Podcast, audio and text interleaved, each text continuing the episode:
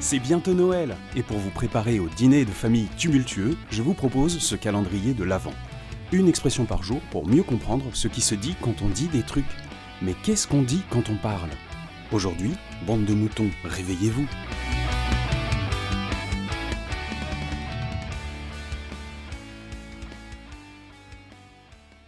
Le petit classique des conspirationnistes, et bien sûr qu'elle est énervante cette expression. Mais pas parce qu'elle est redoutable, non non, bien au contraire. En réalité, elle est nulle, cette expression. Alors, je vais prendre le temps de la décortiquer, juste pour mon plaisir personnel. D'abord, bande de moutons.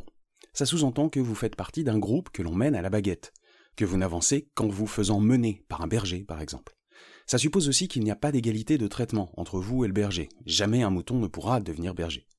Alors, on est d'accord que, quand on vous dit ça, c'est pour vous convaincre d'une théorie du complot plus ou moins vraisemblable. Donc on vous traite de façon méprisante de suiveurs, en vous demandant de croire ce qu'ils sont en train de vous dire, et donc de les suivre. Du coup, bande de moutons, arrêtez d'être les moutons des autres, devenez mes moutons. Il n'y a pas de traitement égalitaire, je le répète, c'est donc vraiment une image de la soumission délibérée que cette expression véhicule. Ils veulent vous avoir sous leur pouvoir, sans ambition de vraiment vous traiter comme leur égal, et que le complot soit vrai ou non. Ce sont deux choses totalement différentes. Maintenant, il y a aussi derrière ce « bande de moutons » quelque chose dont j'ai déjà parlé, c'est le roi des fourmis. C'est un concept que j'ai appelé comme ça pour définir la volonté de certains à être érigés au rang de leader de groupe, alors qu'ils méprisent absolument le groupe qu'il veut voir soumis à lui. C'est d'une tristesse absolue, et c'est exactement ce que j'ai en tête quand j'entends quelqu'un dire ça. Pour ce qui est du « réveillez-vous », ça ne fait que confirmer ce qu'on avait déjà vu dans d'autres épisodes, le besoin d'avoir de l'importance, d'être la source de réveil, la source de lumière qui fait ouvrir les yeux au peuple. Un petit délire de messie, de porteur de la parole divine derrière tout ça. Donc, tout ça va dans le sens d'une volonté de s'ériger au-dessus des autres et de soumettre les gens sous ce pouvoir de déterminer la vérité. À propos de la vérité, on en parle dans l'épisode six du calendrier de l'Avent.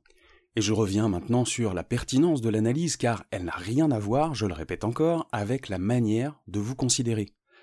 Il est tout à fait possible que la théorie annoncée soit plausible, voire absolument vraie. Maintenant, je vous déconseille d'adhérer à ce genre de langage si les arguments vous ont convaincu.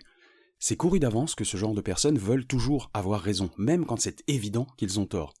La relation est destinée à n'être que dans le conflit et la domination. Et vous allez me dire peut-être que tout ça, vous le saviez, vous l'aviez déjà compris.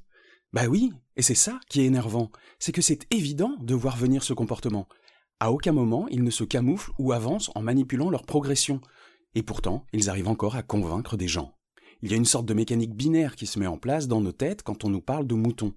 Et comme tout le monde ne veut pas forcément devenir berger, ce qui est compréhensible, eh bien certains se disent qu'ils n'ont pas le choix d'être moutons, mais avec une plus grande liberté d'opinion, entre guillemets. Et vouloir les sauver reviendrait à devenir un messie, porteur de lumière, éveilleur des consciences, et on entretient la mécanique de soumission. Alors qu'il peut y avoir d'autres solutions. On n'est pas obligé de voir parmi les gens soit des moutons qui ont besoin d'un berger, soit des bergers qui guident les moutons. Il peut y avoir d'autres voies, d'autres métaphores possibles, à nous de les proposer.